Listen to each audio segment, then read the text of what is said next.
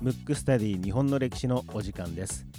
この番組は日本の歴史がとても好きな三名監視学マクトゥーブス代表の広瀬真一がムックムックラジオ代表の小川文吾に日本の歴史を教えていく形で進行していきます。番組ホームページや Apple Podcast、キャストボックス、ヒマラヤなどで聞けますのでエピソードデータをダウンロードしていただき皆様に合った聞き方でお楽しみください。それではスタートいたします。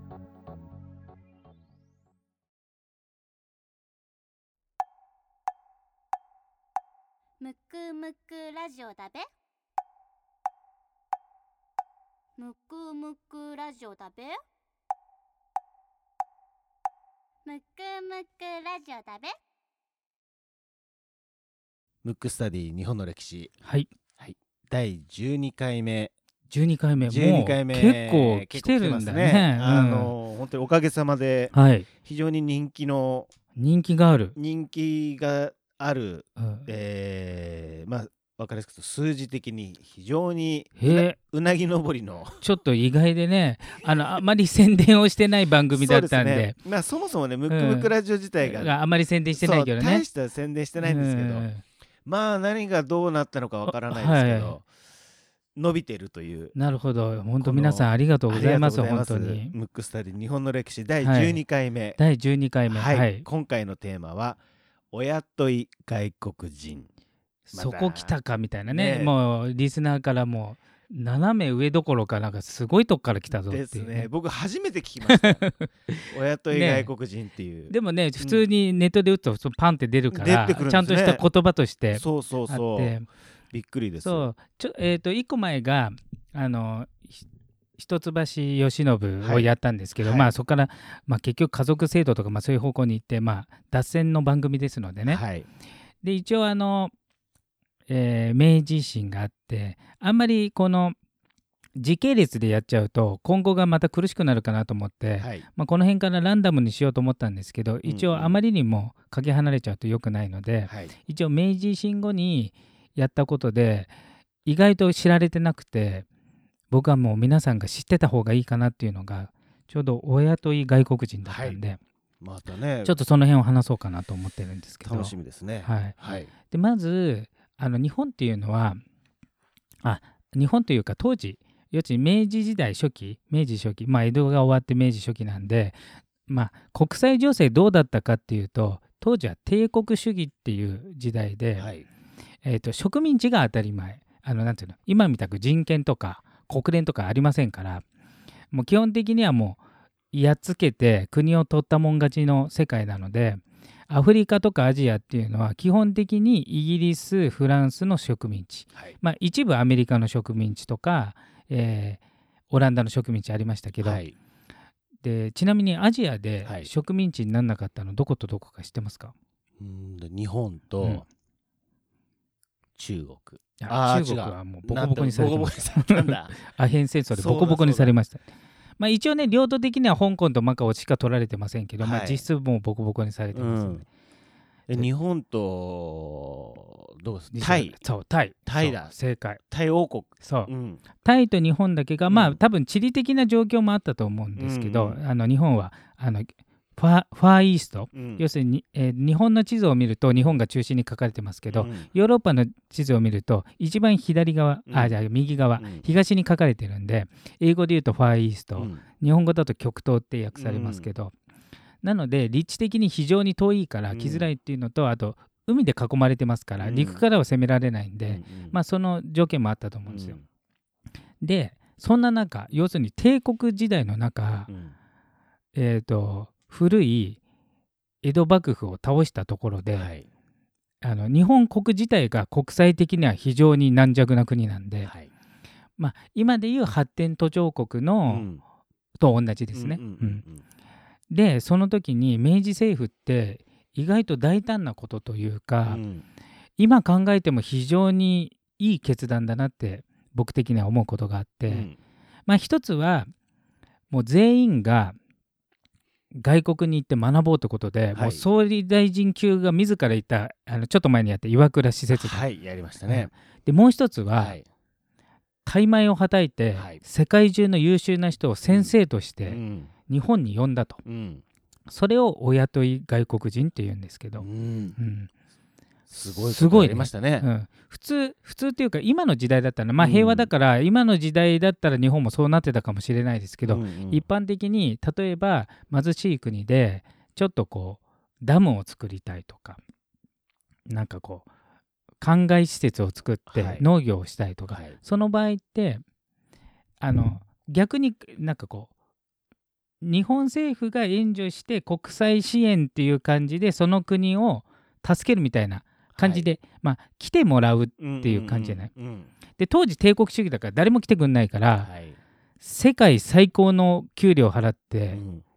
呼びまくったわけ、もうね それがすごいですね。それすごい。でうん。しかも貧乏な国がよ、うん。貧乏な国がだから今で言うなんていうんですかね草野球チームがはい。もうめっちゃ弱い、まあだから野球だったらちょっと日本強いからあれですね。だからうん弱い。じゃあまあバスケット。はいちょうどあの三名監視学でバスケットやってます。はい。じゃあバスケットがはい。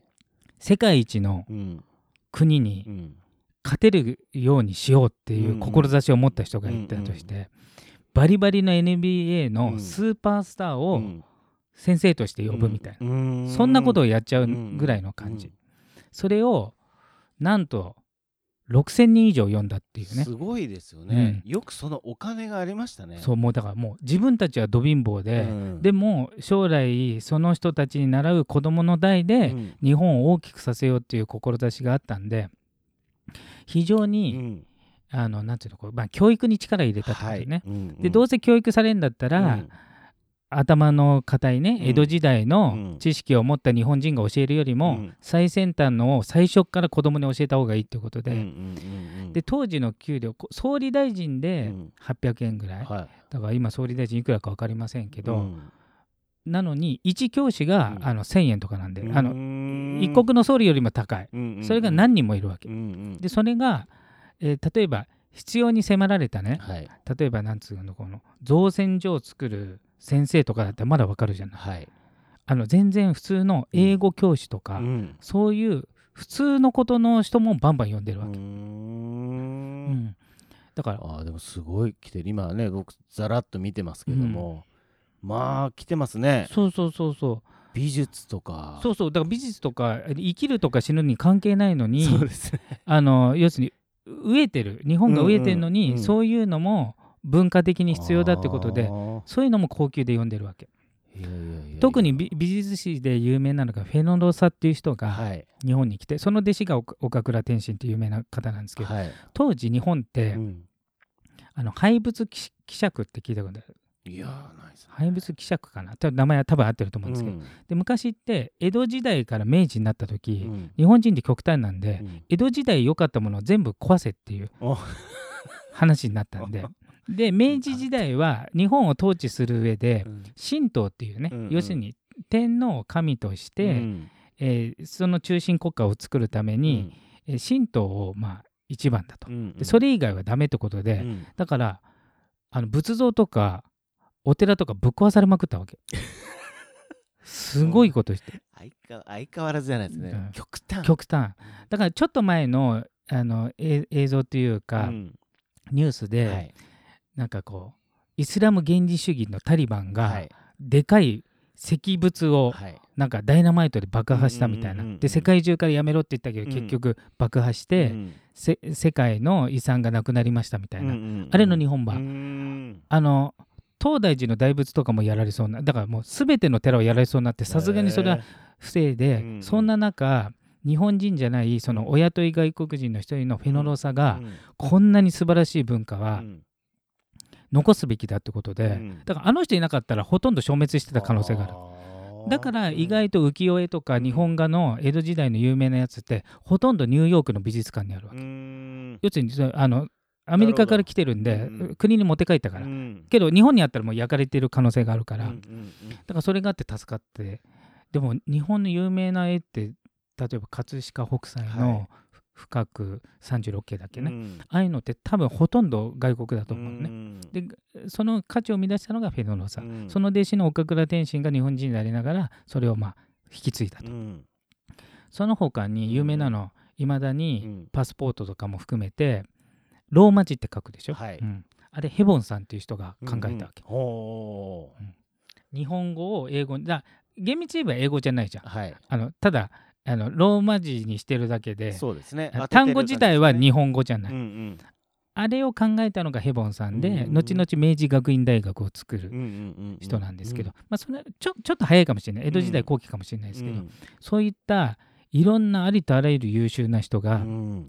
日本に来てうん。直接教えたからうん。だから奇跡の復興をしたっていうのがあって。ああそっか、うん。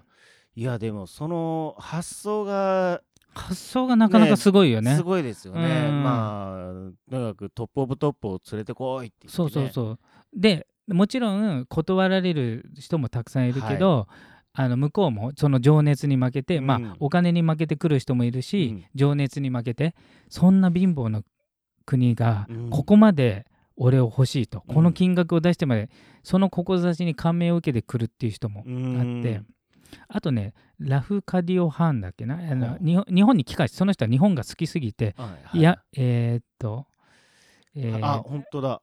えーっと小泉八小雲泉八雲、うん。そそれがギリギリシャ生まれの新聞記者。そうそうそう。があの日本の童話とかを書いてだからい日本の怖い話とかその人が書いてるんですけど。うんうん。うん。そうそう。でその人が日本の、逆に日本人は西洋に追いつけってことで日本の文化を破壊しようとしたのに、うん。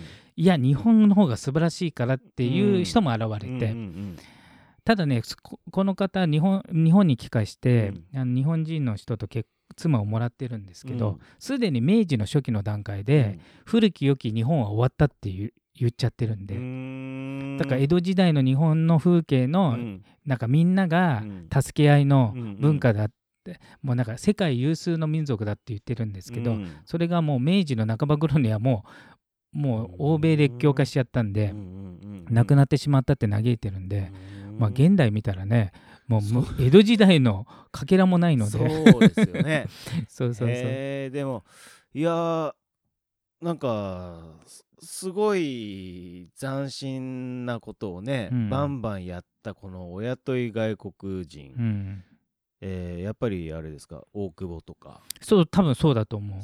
西郷とか。あとねもう一個すごいのが、うん。まあもうそういうね世界最先端の人をこう来たのと、うん。あと当時の優秀な子供たちは、えっ、と藩に関係なく、うん。まあ多分薩長が多かったと思うんです方が、だから意外と負けた側の幕府のうん。幕臣の子供とか、あと会津とか敵だった、うん。その子供たちも受け入れて、もう要するにもうなんか国民の優秀な子供を優秀な外国人でうん。やるぞみたいな、うん。あともちろん当時あ子供たちは直接教えるしあとうん。留学もバンバンさせうて、ん。うんまたえ津田塾大学作った津田梅子さんとか、もういろんな人、うん、うん。だからねとにかくすごい国を挙げてあの吸収力がすごいというか。そうですね、いやでもよくそういうふうなうん。方向にうん。うん行けましたね。そうそうそうそう。そもそもが。そうそうそうそう。だからやっぱうり、ん。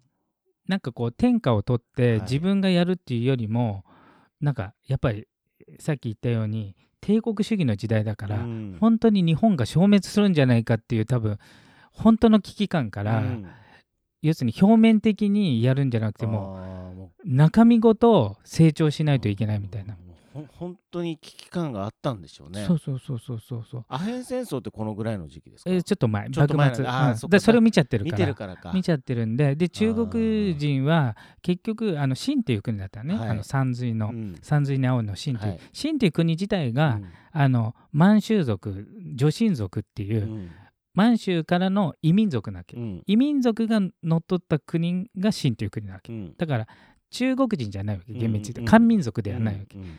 だから結局中国を守るって意識が低いわけよ。うん。もともとの自分の国じゃないからね、はい。うん。うん、でそれを見てて、うん。そうなってしまってはいけないっていうのと、んんんあとやっぱね西郷がやっぱり、うん。ある意味ちょっと人格者なんで、うん。その人的教育っていうか、なんかこうお金儲けとかうん。表面的な才能、才能と徳徳人徳っていうのはうんちょっと対極にあるんだけど、うんうん。ちょっと人徳寄りなものを求めたっていうところもあって、うんだからあの一応神道の中心である天皇、うん。要するに明治天皇の、えー、と要するに教育係も人格者だらけにしたわけよあえて。うんだからひだからえ国を挙げてうん。人格者プラスん。欧米の技術を学ぶっていうことをやったっていう。ん。うんいやーそれがねまあある意味今の礎になってるそうそうだから奇跡で一応あのうん。2回日本って奇跡を起こしてて、うん。最貧国一番貧乏な国からうん。約30年で、当時世界最強の海軍と陸軍を持ってたロシアと、うん。まあ、厳密で言えば引き分けなんだけど、うん。まあ優勢勝ちみたいなうん。とこまで、要するに世界一の国を倒した。うん。でもう一つはせん、えー、と太太平洋戦争、はい。第二次世界大戦後に、うん焼け野原から、うん。蛍の墓の世界から、うん。世界一の経済大国でこれね両方とも30年30年であー。30年で一番トップまで行ってるわけ。やっぱりでも30年かかるっていうことですね。そうそうそうそう。まあまっさらになった時にそうそうそう、まあ教育からもやってるしね、うん。うんそっか生まれた子たちが30そっかその頃からだ。まあ20代後半。そうそうそう。10, 10歳ぐらいでやってもねやっぱり40歳ぐらい。そっか。あーでもそんな感じ。あーでもすごいな。そうだからそういうのを思い切ってうん。そういうことができたっていうその時の決断がねうん。すごいいいんじゃないかなと思って今回はそうしました。親と外国人ということですね、はい。あのまあいろいろ調べればねあるのでね、あのぜひちょっと興味のある方ね。興味ある方はねしあの見てみると、はい。えこの人もっていうのがそうそうそう結そう構ありましたね。へえ面白い。ぜひ覚えてくださいそうですね。はいあの今回の、えーテーマは親とい外国人でした。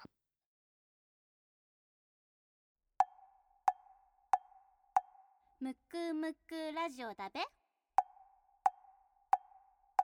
むくむくラジオだべむくむくラジオだべ